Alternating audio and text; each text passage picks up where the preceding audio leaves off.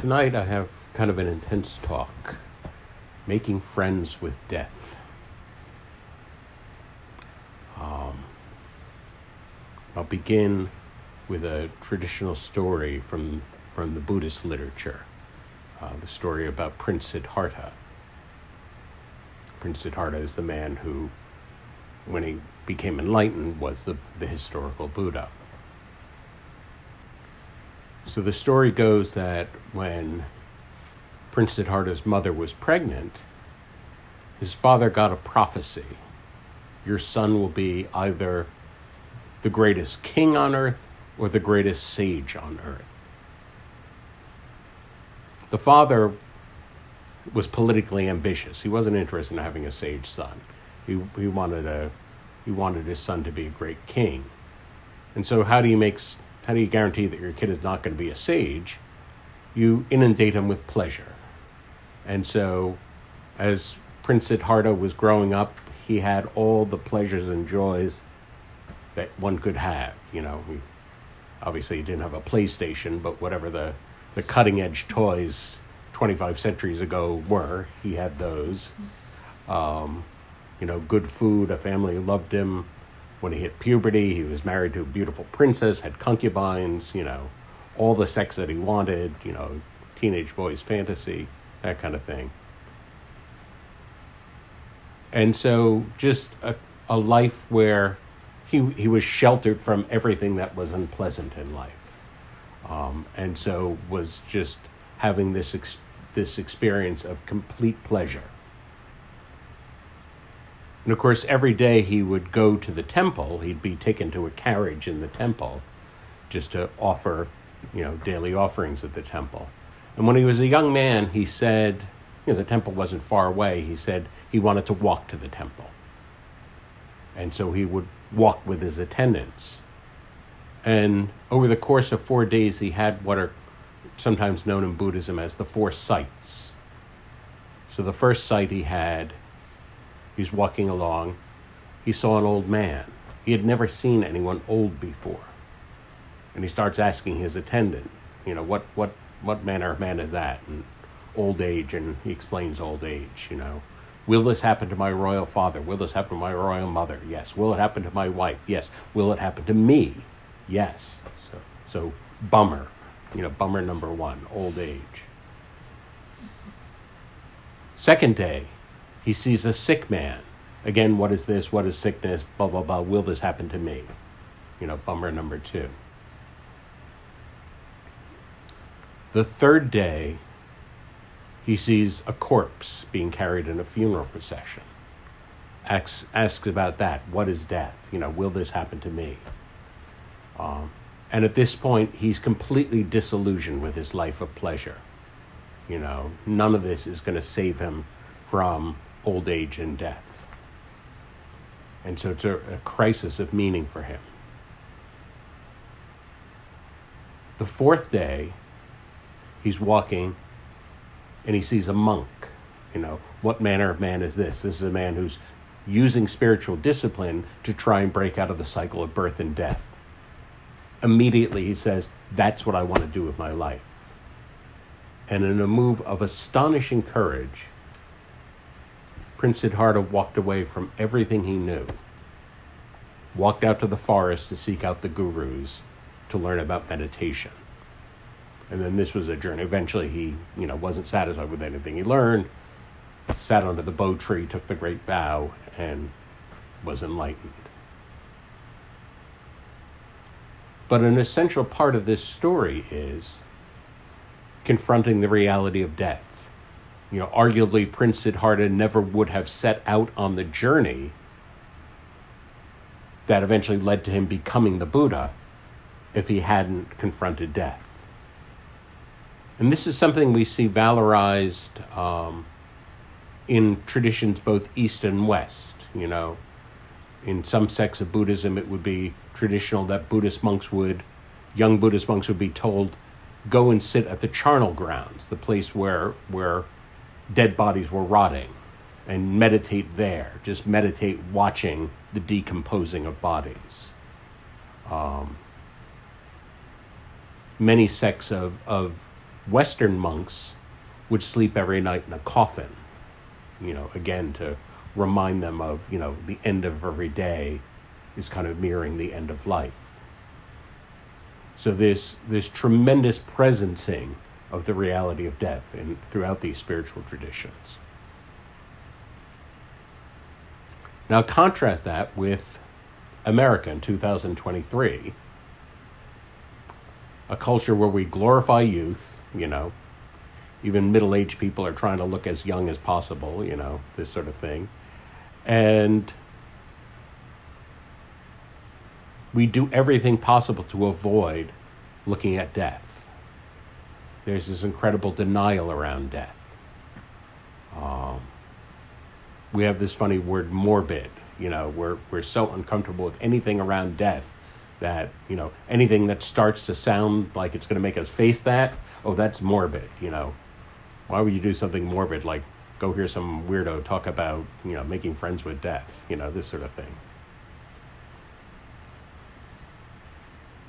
And to understand our current situation, I find it's helpful to compare it to 200 years ago. So, Americans 200 years ago. Americans say in the 1820s, people died all the time. Children died all the time. Women died all the time in childbirth. You know, it was common. You know, it, it would be typical, say, a family might have 12 children and maybe two or three would live to adulthood, you know? And each one of those child's death was, was painful for them, you know? A, a young couple got married at, say, eight, they, so they were both 18, they got married, um, more than likely that one of them would be dead by the time the other got to 40, you know, if not both of them dead, you know. Um, you know, there were all kinds of, you know, it was just a time if you got any accident and you bled out a lot, you were dead. You know, if you got a bad infection of any kind, of viral infection, bacterial infection, you were dead. You know, and this was just this was just the way life was, and death was unavoidable and undeniable. In the past 200 years, we have experienced nothing short of a miracle in the progress of Western medicine. You know, with between you know sterile technique and discovery of antibiotics, penicillin, the others, and inoculations and blood plasma. You know, we have now eradicated most childhood diseases. You know, now childhood mortality has gone down from well above 50% to like, you know, less than 1% and a similar drop for mortality anyone in their 20s, 30s, or 40s, you know. And we've, we've created a, a world in which the vast majority of the population lives to 70 and beyond. And I think if we could take any of these ordinary Americans from the 1820s and kind of put them in, you know, give them a magic window so they could actually see our society, they'd be astounded. Like, wow, children, you know, parents don't have to worry about their children dying. You know, young people can fall in love and, and they're not going to die immediately on each other. Like, isn't that amazing? Isn't that such a miracle? How many of us look at that as a miracle? How many of that look at that look at that with any gratitude whatsoever? You know? Or do we completely take for granted the fact that, well, of course I'm not going to die anytime soon?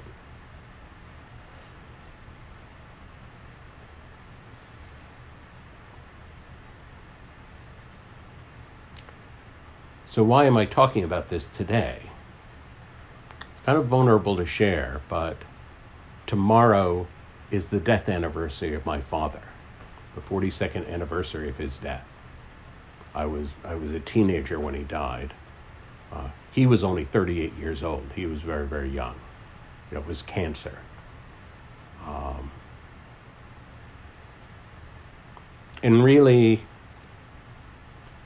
I experienced five family funerals during my teenage years. The the most impactful by far was my father. But there were a couple others that would have been the most impactful event of my life if it hadn't been the fact that my father died, you know, that kind of thing.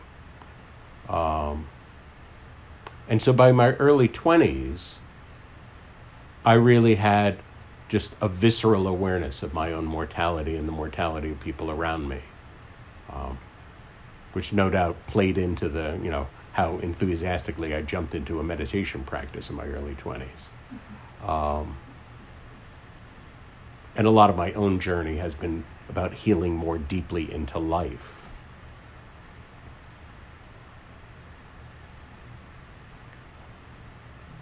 But part of what I want to talk about in this Dharma talk, you know, drawing from the wisdom traditions as well as my own experiences, is what is the value of acknowledging our mortality? What is the value of facing mortality and even becoming comfortable with the idea of death? And the first thing I'll say is that it is a powerful antidote to taking life for granted. It's a powerful antidote for taking just the, the raw fact of being alive for granted. Um, you know, just to have gratitude for each day we're alive. You know, sometimes people say kind of jokingly, you know, well, every day above the ground is a good day. You know, but but it's true.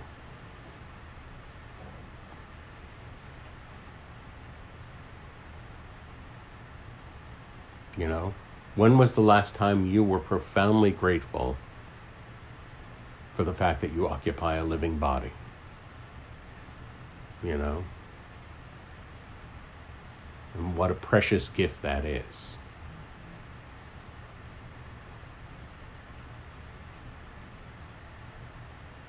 Another part of it is awareness of death adds a kind of precious quality to human connection. And the way I'd frame it is some, sometimes in, in, say, in a meditation group, they'll give this exercise and they'll say, you know, pretend the angel came to you and said, before the end of this week, someone you care about is going to die. Just imagine during the course of that week how you would react to the people you care about you wouldn't be getting in any petty fights, you know, like you would be showing the utmost of caring and concern and deep appreciation for each person in your life. And of course, the good news is no angels coming and putting out a hit on someone we care about, but why don't we relate to people like that all the time? You know? Really recognize what a precious treasure it is to be in any human interaction. You know, not knowing, you know, not having a guarantee will I see this person again? You know, it, it, it's been part of my worldview that, I mean, since, since my early 20s, whenever I say goodbye, part of me is aware maybe it's the last goodbye, you know epidemiologically, probably not, but maybe, you know. I mean, even my students, you know, just the, the ordinary, you know, homework's on the web, quiz next Tuesday, see you tomorrow, you know, like this kind of thing. And of course, during my entire teaching career, I never, fortunately, never lost any student I was teaching. Um, I did lose a, I did know, I know of at least three students who died uh, shortly after like in the, the year shortly after I taught them. All three of them died in, in car related things.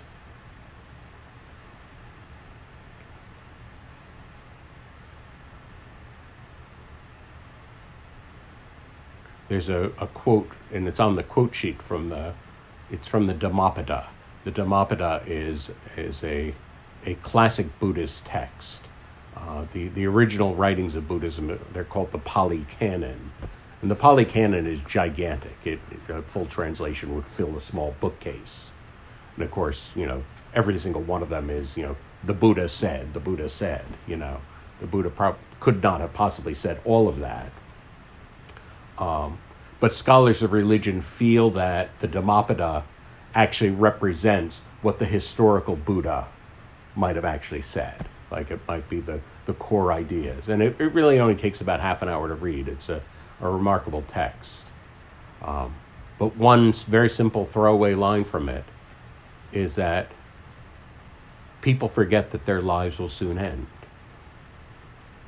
For those who remember, quarrels come to an end. You know?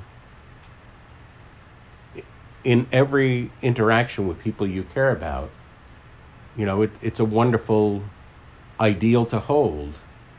Would I be satisfied if this interaction I had with this person was the last interaction I ever had with them, you know?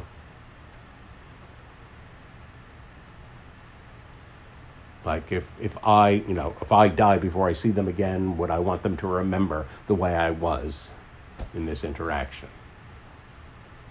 You know?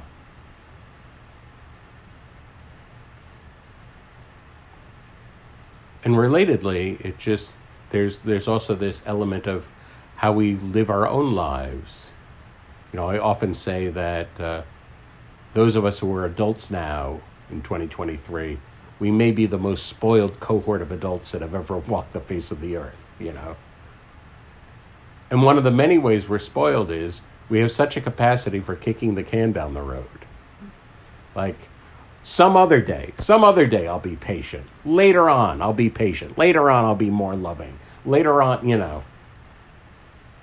And of course, if we have all these stories about how later on I'll be the person I want to be, implicit in that is a kind of scarcity.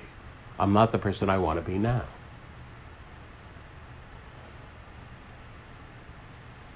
It would be a powerful way to live to ask yourself at the end of every day if today was the last day of my life, would I be satisfied with the way I live today? You know? It's intense.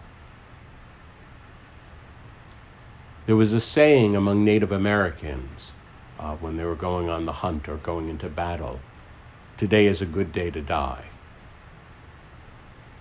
And it, it wasn't about, I want to die, but more that I'm so satisfied with who I am and I'm, I feel so completely aligned with my authenticity that if I were to die today, I feel like my, my life has made the statement that I would want it to make you know, this sort of thing.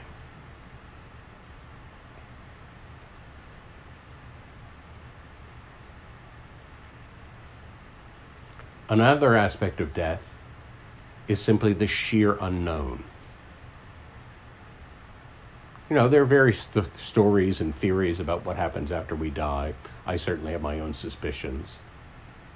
But none of us know and at least through ordinary means, we can't have any conversations with people who have been through it. You know, like you know anything else, a change in job or marriage or conversion to another religion, we can follow. You know, well, how was that? We can have an, a, a conversation afterwards. We can't with death. You know, and so it confronts us with the unknown. And making friends with death, a lot of it is about simply making friends with the unknown. The fact is, there's a lot more unknown facing all of us than we like to admit.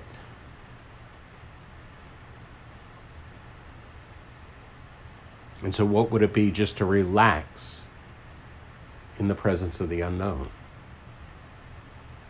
Just to give up any need to control the unknown.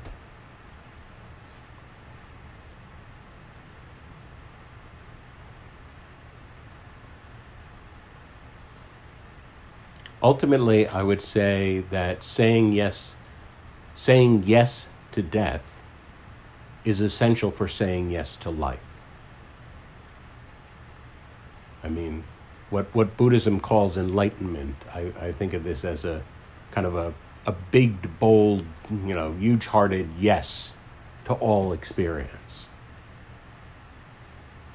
And we can't say yes to all of life without saying yes to death because death is the complement of life. We can't we can't see what life really is without understanding the role that death has.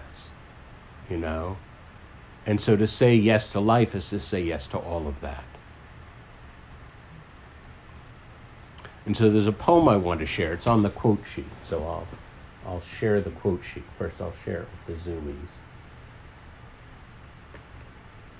Good hybrid etiquette. The Zoomies got it.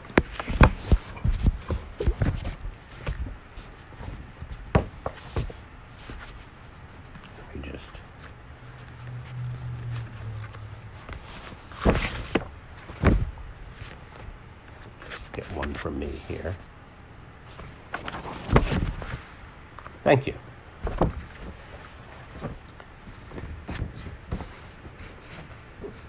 So, this poem is by Mary Oliver, who's no longer with us. We lost Mary Oliver a couple of years ago.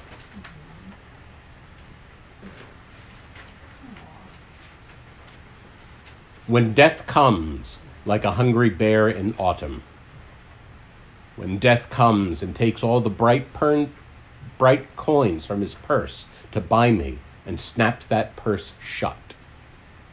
When death comes like the measles pox, when death comes like an iceberg between the shoulder blades.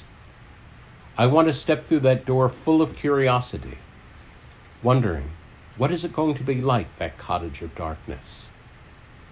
And therefore I look upon everything as a brotherhood and a sisterhood, and I look upon time as no more than an idea, and I consider eternity as another possibility. And I think of each life as a flower, as common as a field daisy, and as singular.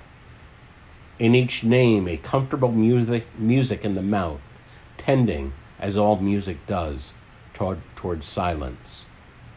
In each body, a lion of courage and something precious to the earth. When it's over, I want to say all my life I was a bride married to amazement. I was the bridegroom taking the world into my arms. When it's over, I don't want to wonder if I have made of my life something particular and real. I don't want to find myself sighing and frightened or full of argument. I don't want to end up having simply visited this world.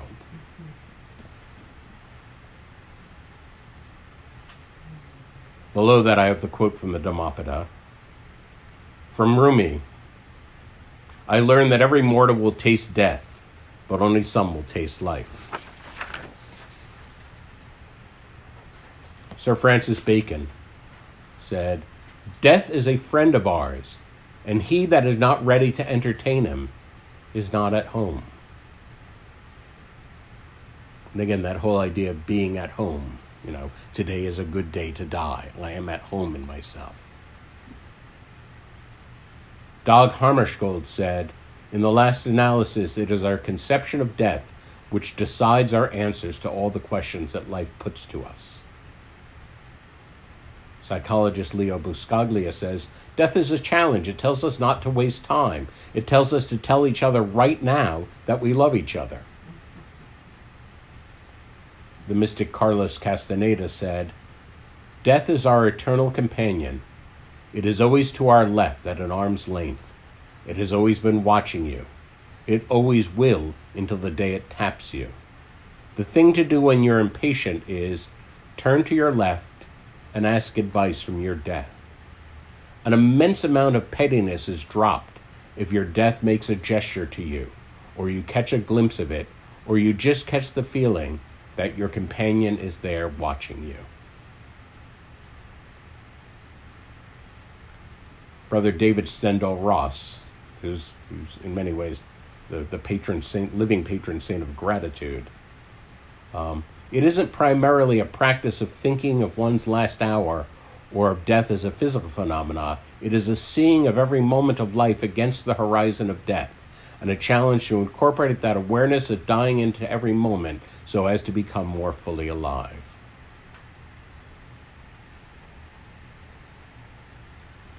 Anthony DeMello said, One of your American authors put it so well. He said, Awakening is the death of your belief in injustice and tragedy. The end of the world for a caterpillar, caterpillar is a butterfly for the master. Death is resurrection We're not talking about some resurrection that will happen, but about one that is happening right now. If you would die to the past, if you would die to every moment, you would be the person who is fully alive, because a fully alive person is the one who is full of death. We are always dying to things. We're always shedding in order to be fully alive and resurrected at every moment. Again from Mary Oliver To live in this world, you must be able to do three things to love what is mortal, to hold it against your bones, knowing your own life depends on it, and when time comes to let it go, to let it go. Just those three things is all you have to do. Jack Kornfield said simply, The trouble is that you think you have time. Eckhart Tolle said, Death is a stripping away of all that is not you. Elizabeth Mattis Namgyal said, I have a personal koan. How do we live a life we can't hold on to? How do we live with the fact that the moment we're born, we move closer to death? When we fall in love, we sign up for grief. How do we reconcile that gain always ends in loss, gathering in separation? And Caitlin Doughty says, accepting death doesn't mean you won't be devastated when someone you love dies. It means you'll be able to focus on your grief, unburdened, unburdened by the bigger existential questions like, why do people die? And why is this happening to me? Death isn't happening to you. Death is happening to us all.